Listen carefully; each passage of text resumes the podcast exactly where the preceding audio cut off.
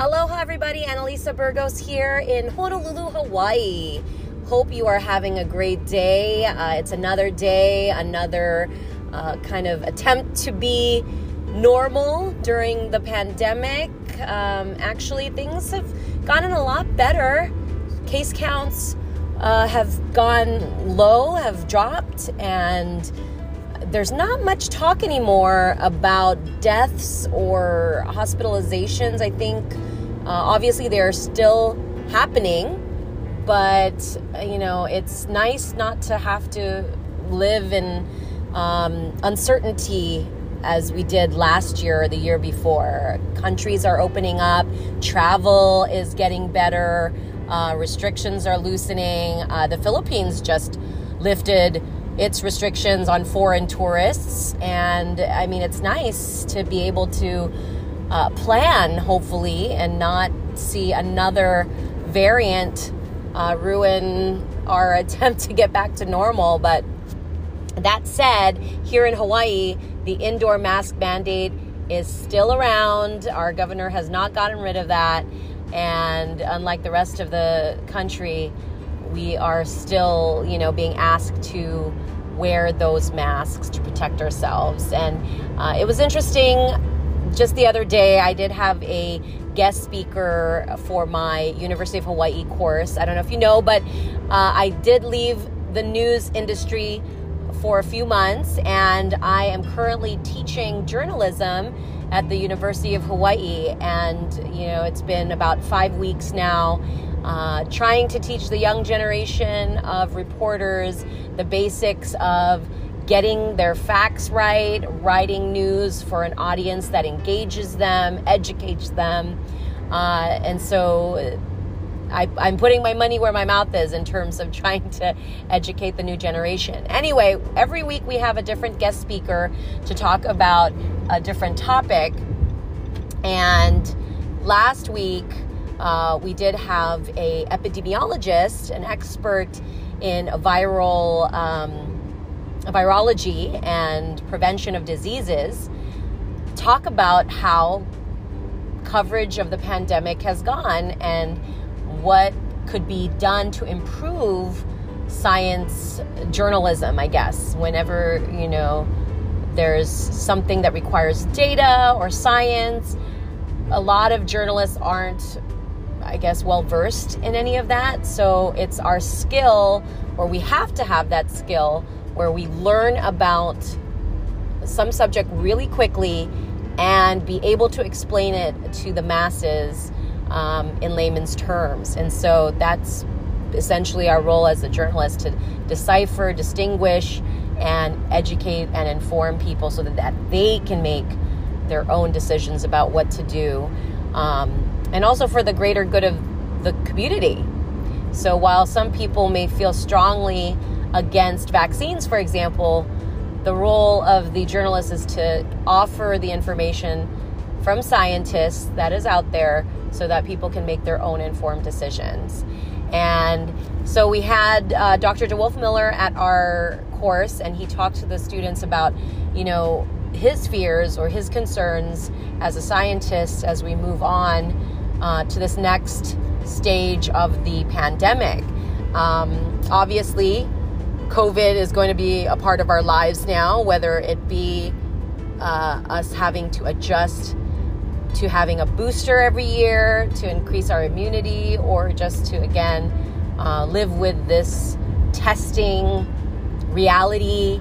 Uh, that's the challenge we're facing now is the cost of getting tested for COVID or even being able to. Um, Watch out, construction on road ahead. Oh, sorry, I'm driving. so, uh, wanted to just again talk about that discussion that we're having about science. And uh, he mentioned during his uh, presentation that it's been dangerous when people think they're scientists or when they start questioning data when they are not people who are not the experts are claiming to know how to deal with it and things have become so political that like you know it's not even an issue of who has the facts, it's about what is your agenda and just the suspicion around people's motives. And that's unfortunate because scientists, you know, are supposed to just, again, study things, give the data, interpret them because they're the ones who are knowledgeable knowledgeable about the topic. But our society now has come to the point where people who aren't experts are questioning the experts because there's this underlying mistrust of the system, not just politically, but you know, big business. You know, again, there's the argument people will make that well, look at pharmaceuticals; they are benefiting from this whole pandemic. The rich are getting richer, and the poor are getting poorer. So there's that again, that that sentiment out there. But as a journalist, what is our role in disseminating information that you know is balanced and um, but still sensitive to the need and health of the community? Uh, so anyway, going back to what I was saying is uh, he warned our class that yes, we may be out of the woods with Omicron, but the virus is always going to find a way to replicate and evolve and survive and attack us again. Um, it's just the nature of disease. And for whatever reason, people didn't pay attention. I, I just felt like it wasn't as big of a deal with previous diseases. Um, people trusted that the scientific community would fix it.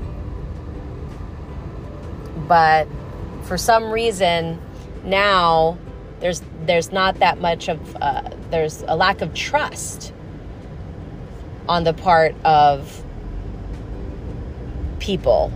You know, they they just don't believe scientists as much anymore. There's always this question like, what is the ulterior motive?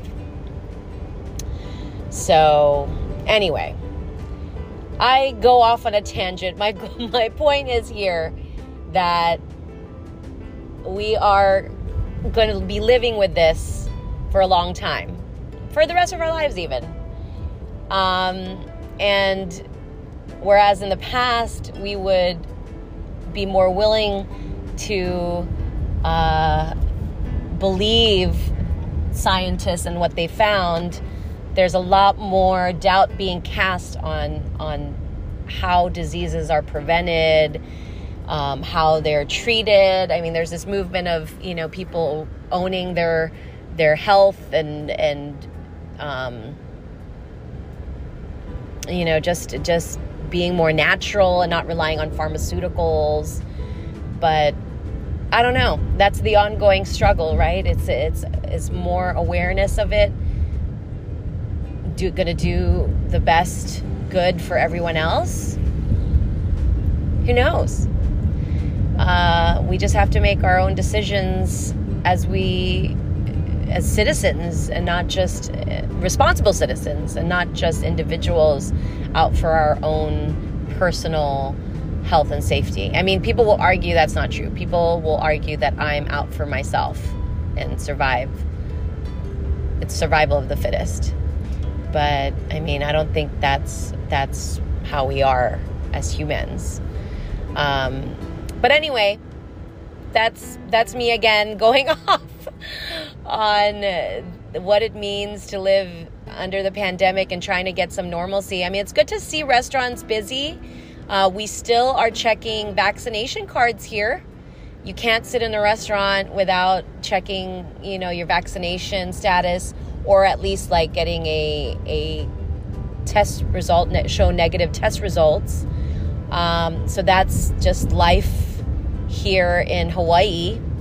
Um, travel is still the same. You still have to take a test and um, have to still, you know, register, and it's it's just part of life. But I know the government has mentioned that they plan on um, changing to not have the Safe Travels program by next month. I know that's in discussions now. So that'll be interesting to see. Um, once that program is gone, then it will be truly open, truly free travel without restrictions. That will be really strange, I think, for a lot of people that had gotten used to all the restrictions.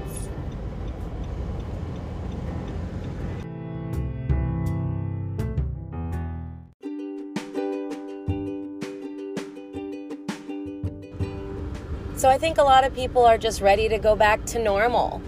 You know, the pandemic or the disease will always be there. Uh, pharmaceutical companies will continue to make medicines to try to treat it better, prevent it.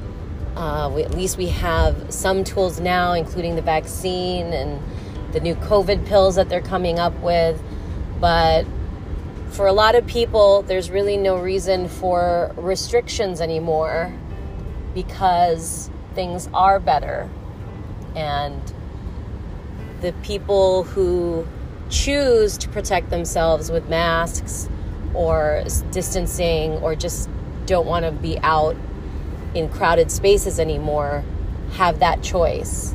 But the rest of us, you know, who want to be out there, who want to travel, who want to experience what life is, are just ready to do so. So, all right, that is that episode of Aloha, Finding Aloha for this week. I will see you guys next time. Aloha.